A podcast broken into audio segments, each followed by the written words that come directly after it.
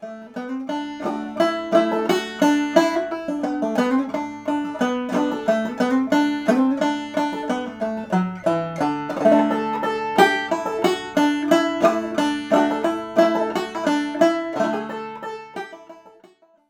and welcome to the Agency Podcast. Eugene Napick here in Toronto.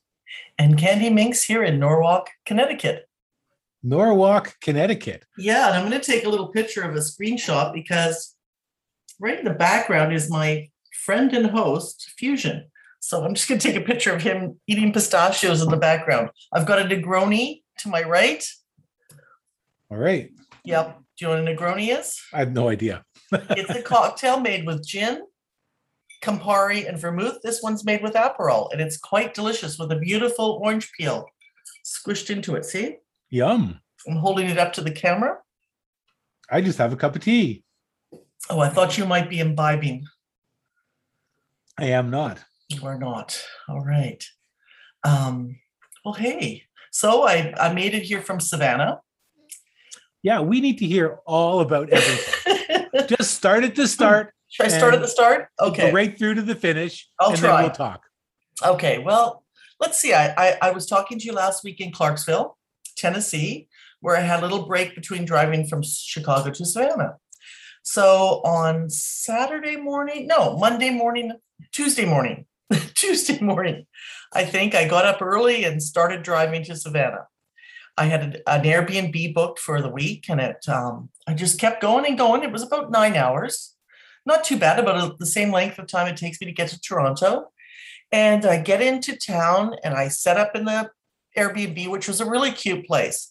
It did not have a desk in my um, room, so I pilfered from the uh, back deck the a little glass coffee table to put my computer on, so we could. Um, oh, maybe we did the podcast. We I did. I forgot. I got off the highway and we did the podcast. That right. That's then. right. I totally forgot that. I was like, how did I drive and do the podcast? Um, and after I talked to you, I took off and I went outside. I was a little bit nervous, but it turned out that we were in a my Airbnb was in a pretty posh neighborhood and seemed to be fairly safe. As soon as I left, there was lots of women out in the street walking around, so I felt pretty comfortable. I got a Caesar salad and I talked to the bar guy where I got my Caesar salad. Then I went to the hotel hoping to find um, early birds like myself, but I didn't see anyone at the conference yet. The next morning, I woke up super early because in my it, it all starts at 7:30. This is a pretty brutal conference. They go from 7:30 in the morning till about six at night. 7:30 in the morning. Yeah, the panel My started goodness. right that early. I guess they're cramming in as many people as possible in three days. So I go to the hotel. I still don't see anyone. I find out where the the conference is, and it turns out it doesn't start till two. I well, could have 7:30 and 2 are are really different numbers. I know. Thursday and Friday, it did start at 7:30. On the first day, it didn't start till two. Oh, so I see. thought- That makes sense. Yeah, Kind so of like a banjo camp. kind of like a banjo camp, and I didn't really notice that I looked at the wrong page in my um, program. So I thought, well, I'll go drive to the beach, and that's what I did. And I posted some photos of it. It was just an incredible experience. I went swimming in the ocean, and then I went back to the hotel, got showered up, got dressed, and proceeded to um, enjoy the festivities that is the Cormac McCarthy Society conference. A lot of fun, and I was pretty nervous. I knew everyone was going to go out for drinks after the um, after the, the first day, but I did not because I was picking up Dennis McCarthy at the airport. So um, it's getting dark. I did get to eat some hors d'oeuvres. They had a little welcoming party and opening festivities. So I ate some hors d'oeuvres because I was starving, but I knew we were going to go out for supper, so I didn't want to eat too much.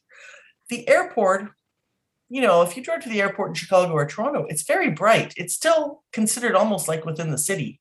True, it's an airport, but the highways are very bright. This was dark and rural. And of course, I made some wrong turns and I was getting more and more nervous because, oh my God, I'm going to be late. Um, and at one point, I kind of did a big loop to loop, and Dennis texted me and said, The eagle has landed. And I'm like, oh my God, how could this be happening? But I got there just on time by the time he walked off the plane. Perfect. Yeah. And uh, we went out for supper. It was really great. But something happened before that.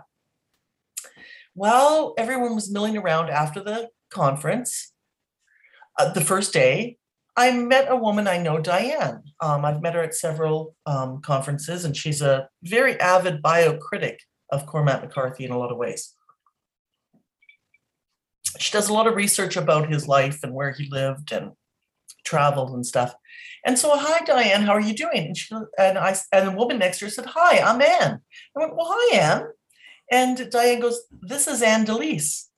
My jaw dropped. I wish somebody had a photo to take a picture of me. And I said, I'm about to pick up your ex brother in law at the airport. This was a, a former wife of Cormac McCarthy came to the conference. Cool. Yeah, very cool. And she's a wonderful person. She was like the life of the party. She was very bright and and positive spirited. And um, uh, she, of course, makes a joke and says, "Don't tell him I'm here." And uh, then I proceeded to also be stressed, like, "Is this going to be awkward?" But in fact, it seemed like everybody got along. They'd been in touch on and off over the years, anyway. And um, so I got Dennis back. We were having dinner. I said, Dennis, don't be nervous when you walk into that hotel, you're going to be a rock star. Everyone's going to want to talk to you. I probably won't even see you again the rest of the conference because you're just going to be so popular. Um, anyway, so um, dropped him off, and and the rest is history. He was very very busy the rest of the conference, and our roundtable went really well. We um, had a lot of fun. It was on the last day of the of the conference, and, um, you know, a lot of people asked him questions. He told so many stories, some you know from our podcast. And he told a lot of stories in the background about how he wrote the book and uh, different anecdotes about his life. And it was really, really good. And we had an incredible photographer. The keynote speaker is a like a world famous photographer who's taken pictures of everybody. I mean, he gave us a slideshow, a, a, beautiful slideshow of, of some of the work he's done. He's taken pictures of pretty much every famous writer, including Salman Rushdie, who um, wrote the foreword to his book of photographs, in fact, and um, tons of writers, tons of TV personalities, tons of politicians. I mean, it was stunning.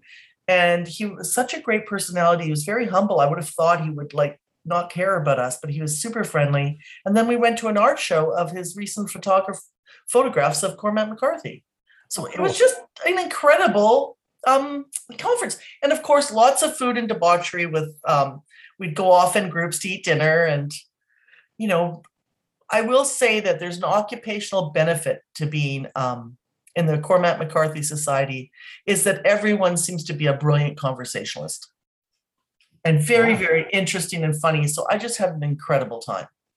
So does this make you um, a lit bum? It does make me a lit bum, but I don't want to culturally appropriate the word lit. okay. it's, you know, at Oberon University, I, a few years ago, I guess a professor had a T-shirt saying Shakespeare is lit, and kids just, you know, came down on her hard. You know, it is funny. Shakespeare is lit. That's pretty funny. But they were like, you can't take our our culture. It's our word. So I don't know. These are things we're fighting out in um, the culture wars, you know? Right. In the media, what we can talk about, what's owned by different people. Um, had a great time, and then I drove a very long drive from Savannah. I got a, I got a little bit of a late start. I probably left around nine. From Savannah, I had another Airbnb that I stayed in, and another beautiful one and uh, got up and just drove, drove, drove up Highway 95 through Bemore, but I didn't get off on Bemore. I was afraid. Don't want to spend any time in Bemore. In fact, we went in a tunnel underneath the city and um, went through DC. Cool. It looked really cool. It was beautiful to see DC from the highway. I had not seen it from that view before. And um, then, of course, you know the feeling of when you come through either come down from Canada or up from New Jersey, and all of a sudden you see something very magical. Manhattan, just like a beautiful, strange jeweled toy sitting there. It's just such an uncanny feeling. And this was at nighttime, and the buildings were so beautiful. Of course, I wanted to pull over on the highway and try and take pictures, but it was just too dangerous. Uh, I was trying not to look too much, but it looked so gorgeous. The Empire State Building was all red. Everything just looked like beads were on it. can't wait to get downtown. And then I'm here. I'm here with my um, former college buddy, Fusion. We've we visited him before. My husband and I have spent time with him. He's come to our place in Chicago. We've traveled with him, and oh, we're just having a fun couple of days here. That's Excellent. it. That's what I got. Well, we've been mostly busy um, finishing up a mosaic project that's uh, Hmm. it's due by the end of the week. So um, it's a project using um, Byzantine smalti tiles, glass tiles. Ooh. Um, and uh, I just started uh, the grouting process today. So that's coming along. Looks like we're going to get it done in time. Oh, good. Now, how long does it take to dry? Um, I would say that the cement that we use really needs to cure for a day or so. The grout dries in a couple hours. Okay. So you're on it. Yep, we're in So- good shape with it. Yeah, so- it's not going to be falling off of the base or anything like No. that. no, it sounds great. I love that. And um, how far do you have to take it to deliver it? Um, an hour and a half drive. Okay, great. Very exciting. Yeah. Yeah. Great. How's your reading going? I know you showed us a lot of books you're into. Well, slowly. I'm still plodding my way through Smiley's people. I'm probably Okay. about three quarters of the way through that. Hmm. How is it? You know, it's um I, there were certain things that in the, the the BBC series that I didn't really quite understand, but it's clearer to me reading the book. Oh, good. Oh, wow. That's worthwhile. Yeah. Yeah. um, and you know the book offers you a little bit more a little bit more Mhm, detail a little mhm. bit more uh, nuance Hmm. um, so it's quite good but you know uh, those le carre books they don't just bounce you right through those pages fast they're they're like no, they, no. they're pretty slow pages Right. That is true. Uh, like I say, I have a hard time reading those. I did read his autobiography though. That one was ex- was easy to read for me. I do. I, I'd like to read Smiley's People because it's so mysterious. It is hard to tell what the hell's going on. And you've watched it a couple of times. Yeah so i should be finished that uh, in a few days and i'm not sure which of the uh, the books we talked about in my pile i'm going to start into next We'll well, I'm pretty excited because there's two new book releases this month in October coming out. One of them is a new book by Cormac McCarthy called The Passenger, and he has not had a published novel, oh, in eight years. So, I mean, everyone's going nuts anticipating this. It's just so exciting. Um, I've heard some people who had read advanced copies, they weren't wasn't their favorite, but the one thing I have heard is that I'm going to love it. That's all I really care about. there you go Yeah. Um, yeah, it, it does sound really good. And um, you know what's funny is maybe you can help me. I'm I'll just tell you something. One of the people I met, they kind of surprised me. They said, Candy, we were out for lunch or something. Can you tell me some independent films that you would recommend? And I was like, oh my God, okay, well, I'll have to think about it. So I was starting a list today that I thought people should see. And obviously, some of my favorite directors. I feel like I have to put a light on here. It's pretty. Oh, I don't even see a light anywhere near me. I've got sunlight coming in behind me, as you can see. Mhm. And um, you know, it made me think of. Um, I sent them an email. It's sort of like doing a podcast with a supernatural being. That that's both of us are supernatural beings. Yeah. We talked a bit about metaphysical meditations with dennis. As you know and we really encourage people to get his book. We were really and he brought some copies and the bookstore across the street had some copies so i'm hoping people will read it. Um, there were probably about eight of us that had already read it and the, the rest of the conference people had not so i'm sure he's going to get some sales. Mhm. So I, I wrote this um, fellow I met that um, teaches in Rhode Island, and I said how I remembered that Roger Ebert said there's Hollywood movies and then there's everybody else. And that's kind of how he defined um, independent film. So I wrote a little list here. I put on, um, I said that I always, always love Cassavetes, Guy Maddin, uh, Fellini, Stan Brakhage, Agnès Varda, Kenneth Anger. I consider Orson Welles an independent filmmaker. I don't know if he is or not, but I do consider him. So I made a list here. Sans Soleil by Chris Marker, Winnipeg, My Winnipeg by Guy Maddin, The Mirror by Jafar Panahi. That's the Iranian film I was hoping you could try and track down. I think you'd really like it. Um, Local Hero by, um, oh God, what's his name? Bill, I want to say Rafkin. That doesn't sound right. F is for Fake by Orson Welles. Tangerine and the Florida Project, which we've talked about here. Yes. Both by, both by the same director. Yes, both name I- excellent. both excellent. Uh, Dharma Brothers by um, oh my god, a woman. I, I forgot to write. I, I typed the the um, directors in my my email, but I didn't write them on my page. The Evil Dead, Sex Lies and Videotape, Bad Timing, Don't Look Now, Unsane, Limbo. That's by John Sayles. I don't know if you ever saw that. Black Power Magic Mixtape, Black Power Mixtape. John Zorn's, this is from Stag, John Zorn's Bookshelf in the Sky. I put down The Act of Killing, which Zach had recommended to me years ago, um, our beekeeper friend. And what else do I have here? Oh, Memories of Murder. We both saw that if, uh, last year, remember? Mhm. Yep. Have you got Highway 61 on that? no, that would have been great by Bruce McDonald. Yeah. Yeah. Well, I can add that. I told him I was not going to remember everything. So Highway 61, good choice. I put Runaway Train because I always really like that one. The Local Stigmatic, which is with uh, Al Pacino, and The Measure of a Man. I forgot that director's name too, but that was a list I started with. Oh, I put Choose Me and The Moderns on there too. and a couple of uh, movies by Kathryn Bigelow back in her early days. Near Dark and The Loveless. So that was very fun. I, I just love that stuff that comes at the conference. You just have such a list. I I, I was writing a list of things people were recommending to me. Yeah, you know, one to add to that list also is Scarborough. Oh yeah, Scarborough. Okay, Scarborough. Really Highway pretty, 61. remarkable film. Yeah. Okay, good. I will add to that. If you get any more, just text them to me. Mhm. That'd be great. Um, I've given my friend Fusion a couple of we're we're uh, um he's doing some driving lessons. So we drove for half an hour today or an hour. Went to the beach to get um some truffle fries.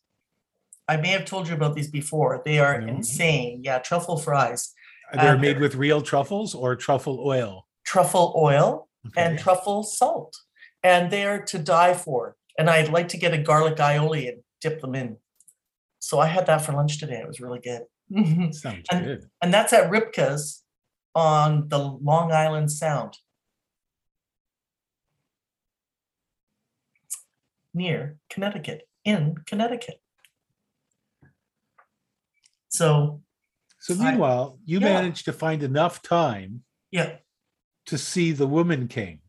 I did. I ran out earlier today and I had to get home and splash water on my face and snap myself out of it. I cried like a fucking baby. Did you really? Yeah. Oh my God. It was so good. I mean, you've got a so the Woman King. Can you tell us a little bit about it? Sure. It's um it's a historical epic um set during um the slave trade in Mhm. Africa in a real life African kingdom called Dahomey, which was a kingdom that had two features that we know. One is that they had these really cool and fierce group of all female warriors called Agojie Mhm. um, who were really tough and seriously nasty. Um, and we also know that, well, they also got rich off the slave trade. And they got rich by selling prisoners. Mhm. Did I get that right? Selling Yes, prisoners, I think. Yep. I So- guess some warring tribes, maybe. Yeah. So you Yeah. take take a prisoner, they sell them, Yeah. and um, the general um, of the uh, Agojie is uh, Nanisca, and it's played by uh, Viola Davis, who is just she's just so powerful. She is, and you know, awesome. We've talked about her. She's just really one of my very, very favorite actors.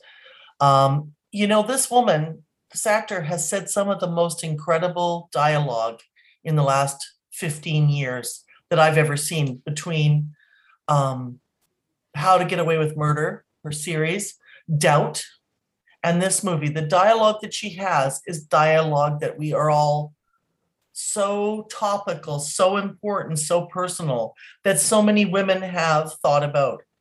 And whether we've talked about it or wanted to talk about it, it's intrinsic to our lives.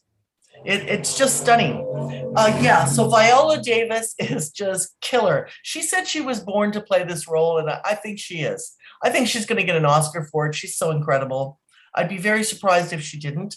It's an odd movie because um, structurally it kind of, you know, kind of caught me off guard. We start with a battle right away, not unlike Wonder Woman, where it's a, a, a, a warriors fighting it out. It's very compelling to watch a company that's only women. We're so used to war films because this is a war film. It's most definitely a war film. And um, we're so used to it being male dominated that it's really hard. It- Absolutely. it's, It's- just I- was, I think it's a pretty important film, yeah, certainly for Hollywood, to see Yeah. a film in which the action is being driven by women uh, Yep. and moreover black women. yes, it's it's insane. It's just Um, so I, I I would say that that that puts it it makes it very timely. Um, makes it I think a really important a really important film. I would say Um, so. in other ways, I thought it's also very much like films we've seen before, um, from um, c- comic book superhero films Mhm. to um, other films set in the jungle. Um, except the point of view, of course, is is different. It's turned on its head um, by um, focusing on on on driving the action through the female characters. Right. Well, I would compare it. I think if for setting like Apocalypto, I don't know if you ever saw that by Mel Gibson, and and Vietnam movies also in the jungle, um, set in jungle environments that are, you know, um, they did not have a lot of jungle scenes in this movie. It was pretty um, bare bones, and Avatar also in a forest, but it was not, you know, whereas in Vietnam you really have that jungle feeling in, in Vietnam movies. They they really focus more on the broader landscape. They kept going back to what I, I whispered to uh, to Sheila. It's a Wallander shot. It's a Wallander shot. I found it interesting. I love the recreation of the city. I thought that the art direction was so gorgeous of what that city would have looked like and how accomplished it was as a community. Um, yeah, I, I it I found all of that super intriguing. Um, you're I, right. It is, I have some is like that. complaints. Yeah, yeah, okay. Uh, okay, first of all, Eugene's number one complaint on ninety five percent of Too all long, films. too it's long. too long. It's, and I wasn't the only one saying edit, edit, edit. Uh, it needed some editing, in our opinion. yeah. Um, I I wonder about they introduced a kind of love interest to the Mhm. film They did.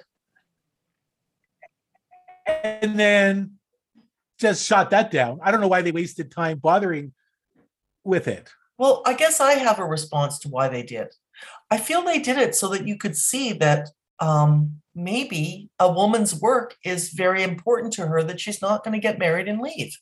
Because the, the woman who was um, being flirted with by um, someone who turned out to be ethical and on her side, he was he did not like slavery. He was he had a black mother who had been taken as a slave and maybe maybe freed into America and a white father. And he really did fall in love with a young initiate into this warrior um, company. But there she was saying no, because I think that's why they had it, was that she chose not to choose the life of getting married.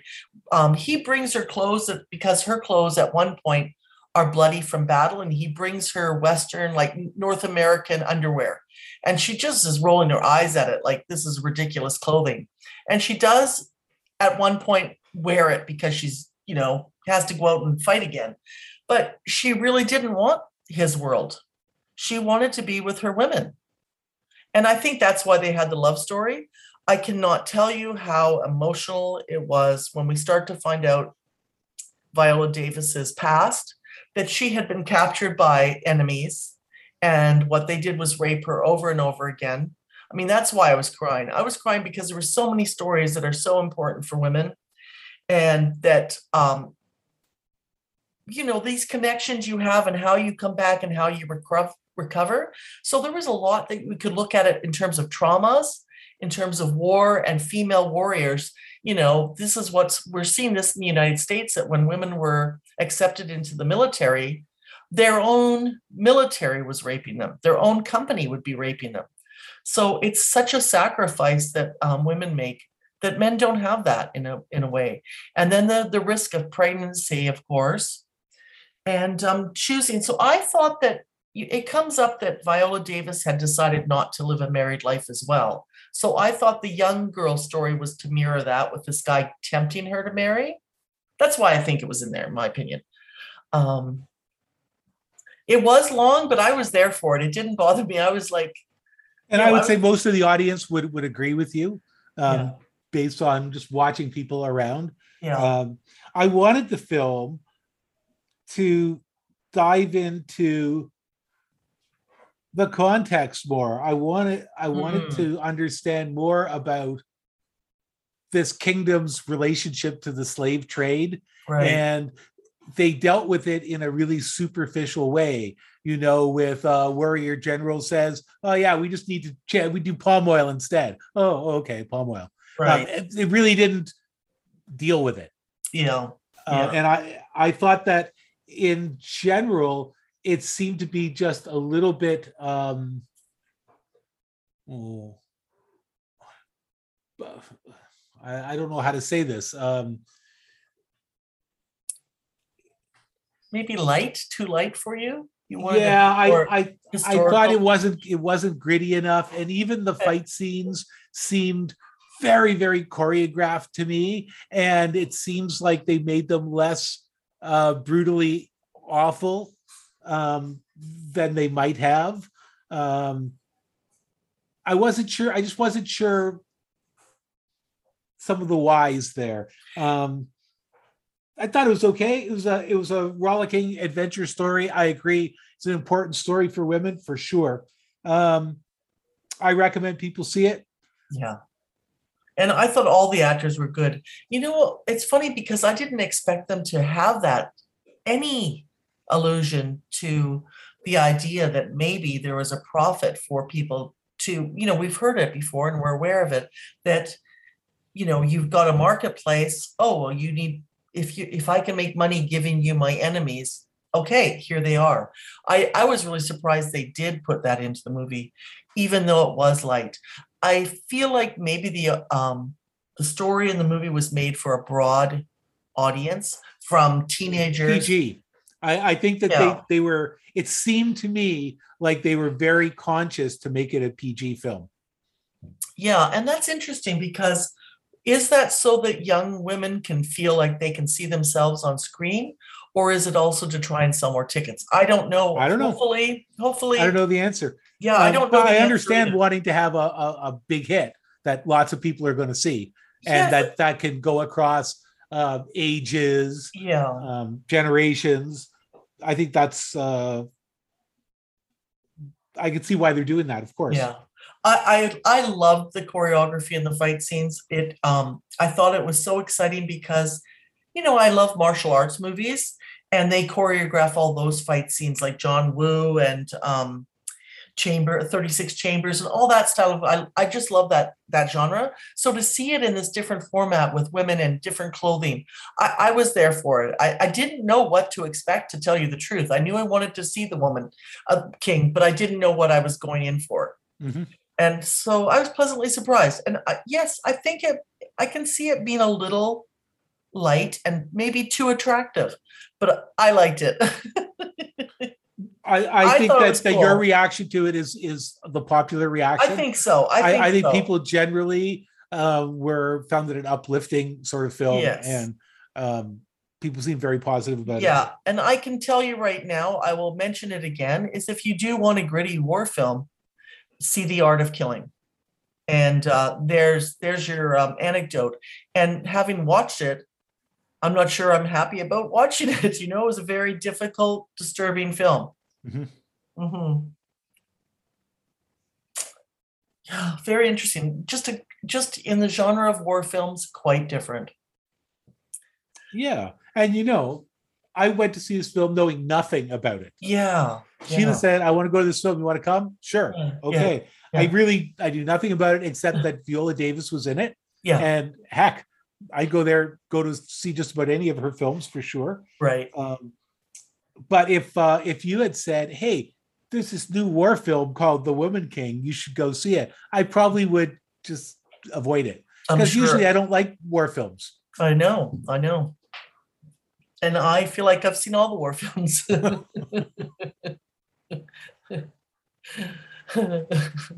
I do like war films. I'm usually exhausted after them, but um yeah, this one had had it all. I really feel like um young women young women are going to love this movie. I really feel that and I hope they go. Because this old woman really liked it. so it's pretty cool. Yeah, and so um, I haven't been watching a lot of TV or anything because I've been traveling and and um, the TVs didn't work at the Airbnb. I only had I oh you know what though there's a new uh, British baking show, What's it called? the British baking show. Of course There's it a new season, a new season. I meant. Of the Oh, great, oh, British, I the great Okay, British baking show. Show. So I was pretty excited. I did watch the the first episode. I haven't watched the uh, following ones. I think I guess I have a new uh, second one should be out this week. I'm gonna watch that later on tonight. So that's pretty cool. I made my friend Fusion watch The Counselor last night. I think he wasn't. Ex- I think he was a little disappointed how depressing it was because I think actually you're the only person that I know who has watched and liked that film. I, I am one of the few people, and I will I will say that at the conference it came up. One person did a paper on the counselor, and it was so good. It was so good that I kind of kept bugging them that they had to read my paper on the counselor. Please, please read my paper because it would it doesn't get a lot of coverage. It doesn't get a lot of attention, and I think it's a totally underestimated film. And um, he did such a good job of the paper. It was so fantastic. He really talked about Malkina, that she was a her, you know, when she was a kid, her parents had state sanctioned murders thrown out of helicopters. He really went for defending Malkina, which is what my paper did too. So I was like, oh my God, I wish we could have a website with both our versions on there to revisit. Um, so yeah, I watched it last night. It was interesting. I haven't watched it in about a year.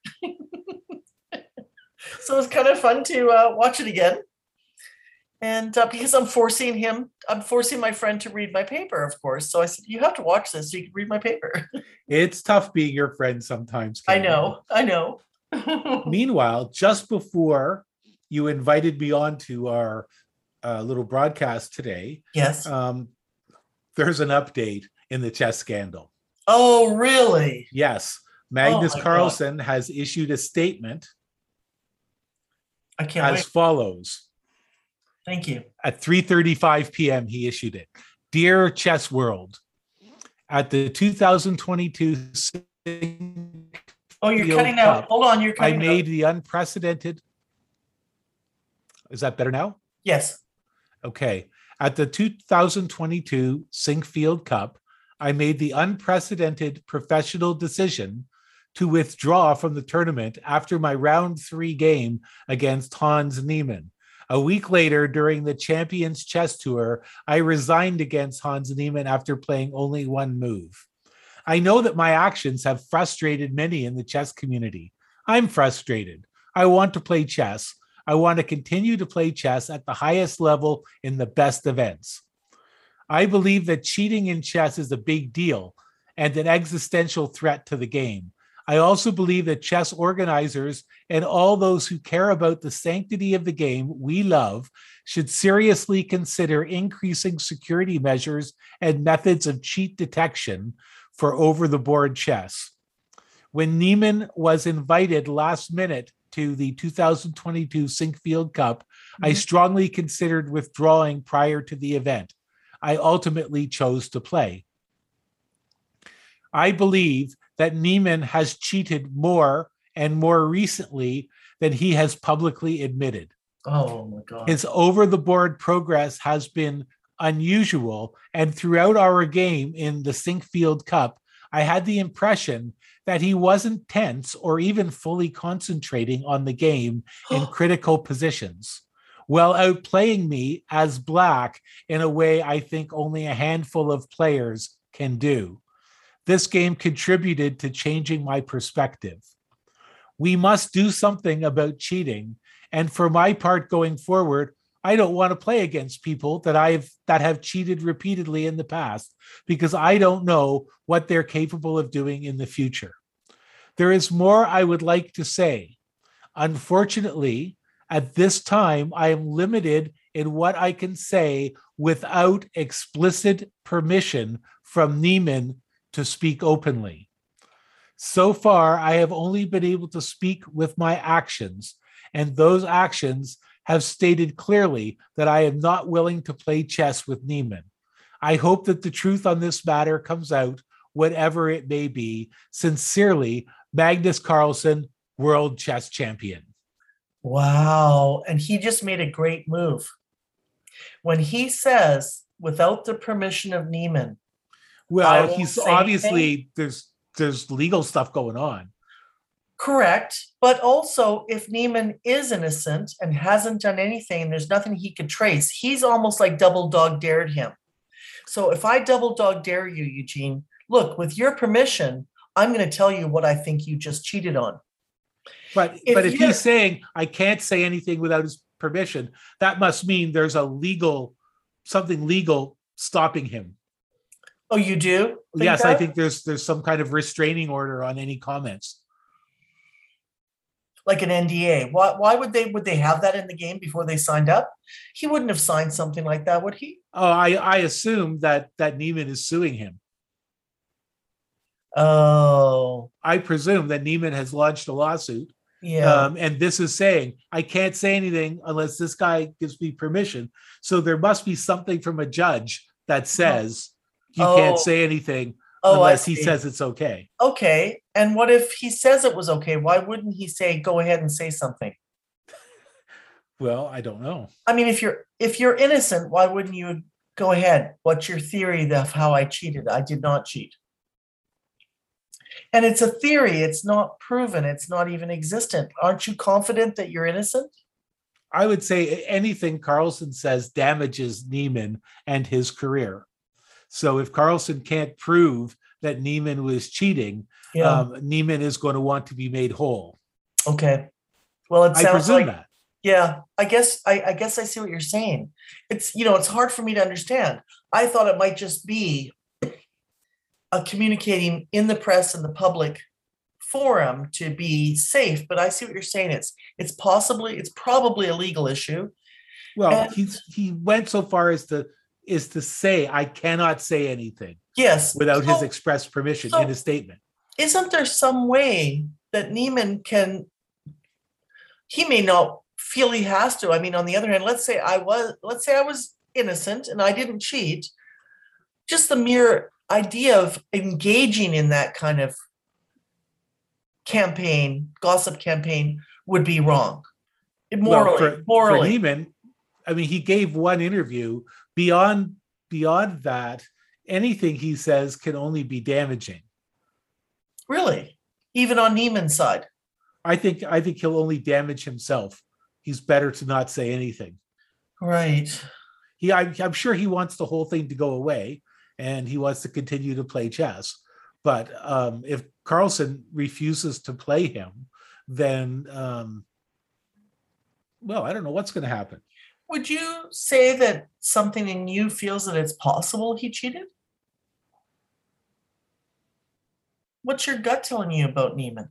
Or do you feel Well, I know that he's he's admitted to cheating before, right, but how many years ago was it? Three years ago? Something like that. And he's apologized and said he wouldn't do it again, correct? Yes. Am I naive to think that that would mean he wouldn't? Well, if he did it when he was 12, it occurred to him to do it again when he was 16. Oh.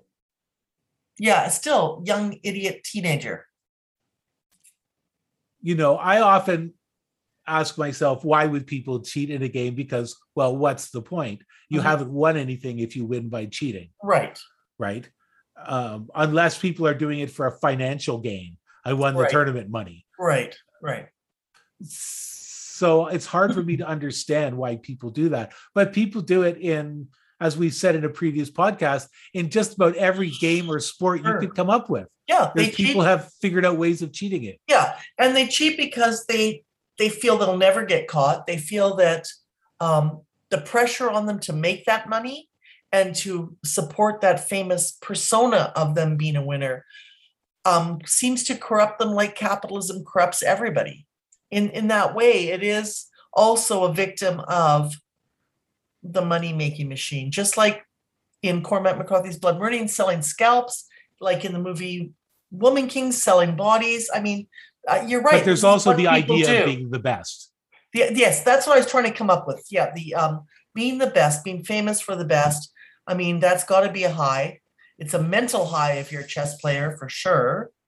And may, I, I yeah, so all those reasons. But the thing is, if you cheat, it how can you not get caught?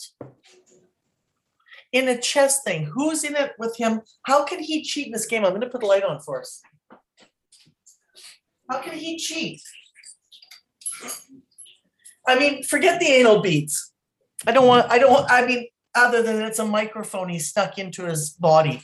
But if he had someone tell him the gameplay that his opponents are going to play, why would those people stay quiet? Except I guess that he's going to share the money with them. Hmm. But they don't get that fame. They don't get anything out of it except maybe some money. No. I think the the more maybe the more likely thing is that there is some kind of signaling device, Mhm. Some way that um, that gives some kind of signal as to which variation is the best variation or something. I don't know. It would never even occur to me to want to do that. I think all of these guys, what an honor it is for them. They're the elite players, right? They're Yes. the, the, the best at this. Yes. um, yeah, maybe one one guy wins a little more than the other guys. They're all super fantastic compared to everybody else. You know, I agree. I agree. I think that is the, the better way of looking at it. And you're hoping people are are glad to be just in the room. That if you've made it to that room, Well, yeah, amazing player. You've already done it in a way. Yeah, the there's gonna be a win. The problem with competition is somebody's gonna win. Now, Somebody it may be you. that there's that this is like the tip of the iceberg, and maybe that there is a really big problem with chess cheating, Mhm. and it's maybe it's been going on for a long time, and Maybe. maybe Carlsen has decided on the way out he's just going to see if he can shake the tree and Yeah. see if uh see if he get a fix going. I can see my personality wanting to try and do something like that. There's a part of me that would think, okay, I'm, I'm already retiring. I might as well try and make a, a an effort here to get rid of this. And certainly we know that technical equipment is small enough to hide it in your body somewhere. Be it your ass or or your vag. Or your dental work, or your Or your nose, dental or I don't know. Yeah, right. Well, with the poker guy, Mike Postle, um, Virginia was saying that she thought there was some combination between his baseball cap and the film and the way he kept fiddling with things, and that there was a receptor in the baseball cap. I mean, when you think about it, there should be some way to check your clothing on on such things, you know. Um, It's just the same. It's just a shame that no matter what we do, us humans manage to find a way to fuck it up. mhm. That is that is something we certainly do do. Yep. yeah, and it does suck. It it sucks, and it sucks for kids hearing about it. It sucks for anybody in in you know chess culture and gaming to hear this. It um, it's a shame, and even the guy claiming it, his way of claiming is maybe not the best way either. He's he's not doing a lot of favors by this way. It would have been better if he'd really been able to ex- expose it in some way. Mhm. You know, You know, but maybe he didn't know how to do that, and I that's true. and wanted to do something, Yeah, and was just so frustrated, decided he just wasn't going to play this guy. yeah. I don't know. I, Uh, I I, don't. I could sort of see both both sides. If Niemann is innocent, well, then then really what Carlsen has done has been very damaging to him. Yes. And, you know, and it's um interesting because it kind of ties into um Me Too and women uh just women saying, look, this guy, you know, definitely there's rape, there's Weinstein rape. I don't even mean that. But there's some women coming out with Win Butler that you told me about. Now he didn't have sex with he probably he probably had sex with some of the women in it. I read that whole pitchfork article and he came out pretty tacky and scuzzy, you know. Um, he was pushing himself entering the world of young women's who were really fans, just thinking they were equals to him. And one was 18 and one was 23. And I thought it was pretty damning what I read in Pitchfork. Um, put that up against how do you come out and, you know, those girls were like a mess for coming out and saying something. Put it up against the idea of you certainly could do it anonymously. I think with Aziz the comedian when he went on a terrible date with a woman and she published his name and the bad date and how he behaved. He was not polite. He was not a good date. Um, and he was famous, so he did have some sense of advantage by being in that role. Um, I think he can still have a career, and I don't think that can be held against him. That's really more an ethical thing that you're just rude. Um, so I don't see it that different than this guy coming out. He's almost doing that with the chess game and cheating. You know what I mean? Where he's pushing the boundary, only he's really naming a name in particular. And if chess has cheaters like that so badly, he really should say it across the board. Yeah. that's what he thinks. You know, the the difficulty is that the the people who are in the business of detecting cheating are saying there was no cheating at that cup. Yeah. Wow. Yeah. Yeah. So it either the cheating is more sophisticated and they're able to Mhm. detect. Mhm. Um, I thought that what what Carlsen said in his statement that he felt that um, Niemann did not appear to be tense or even really overly focused on the game. That was that's very telling. I think that's. I thought that was the most interesting thing that he said too. Um, I thought that was very interesting. Yeah, that that that was pretty damning. Um, because you know, having watched chess matches, I have seen that kind of almost like wolf-like concentration and focus. And um, yeah, you'd think there would be some sweating in there. But you know, Niemann's behavior in tournaments, Mhm. online tournaments in Mhm. particular, in the past has been really weird. He just Mm. goes on tirades. He curses and swears. Um, he jumps up and down. Um, Oh. has hissy fits. Yeah. Uh, so he's really he's not well liked in the chess community. I Mhm. don't think, Mhm. and they've watched him grow up yeah. right? Because this guy is catapulted as a really as a teenager into Mm-hmm. prominence. Hmm Yeah, that's unfortunate. It's like a child actor going wild, and you know we don't know what did his parents do. Did they really force him into this?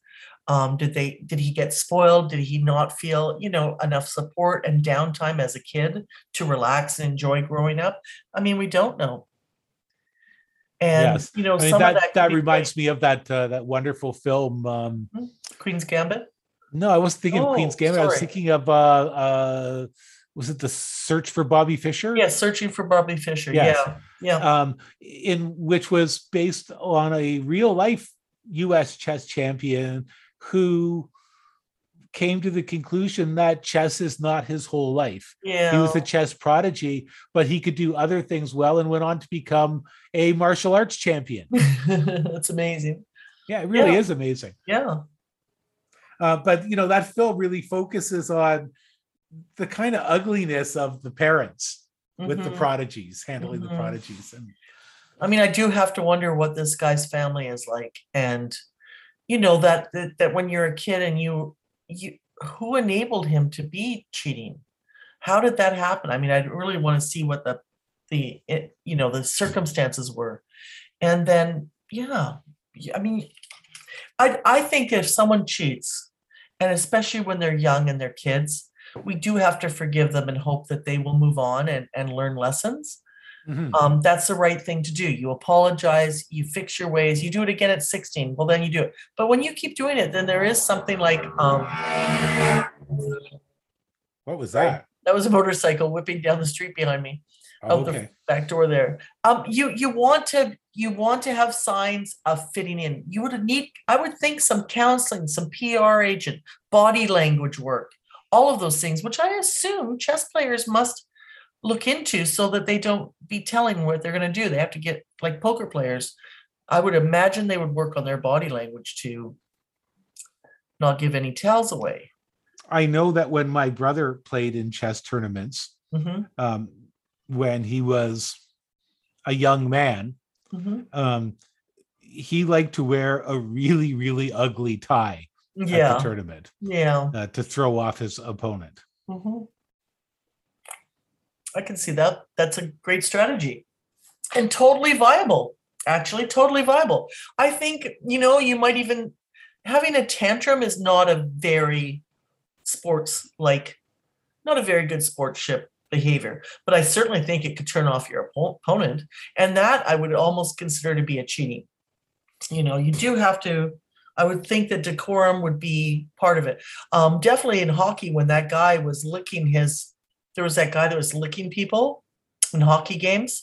I don't remember his name or anything, but I seem to miss that somewhere. oh, along the way. I just thought it was completely despicable. One, because of of germs, and two, uh, yeah, he was just trying to find some way to get into the head of the players, you know, his opponents, and it was so gross.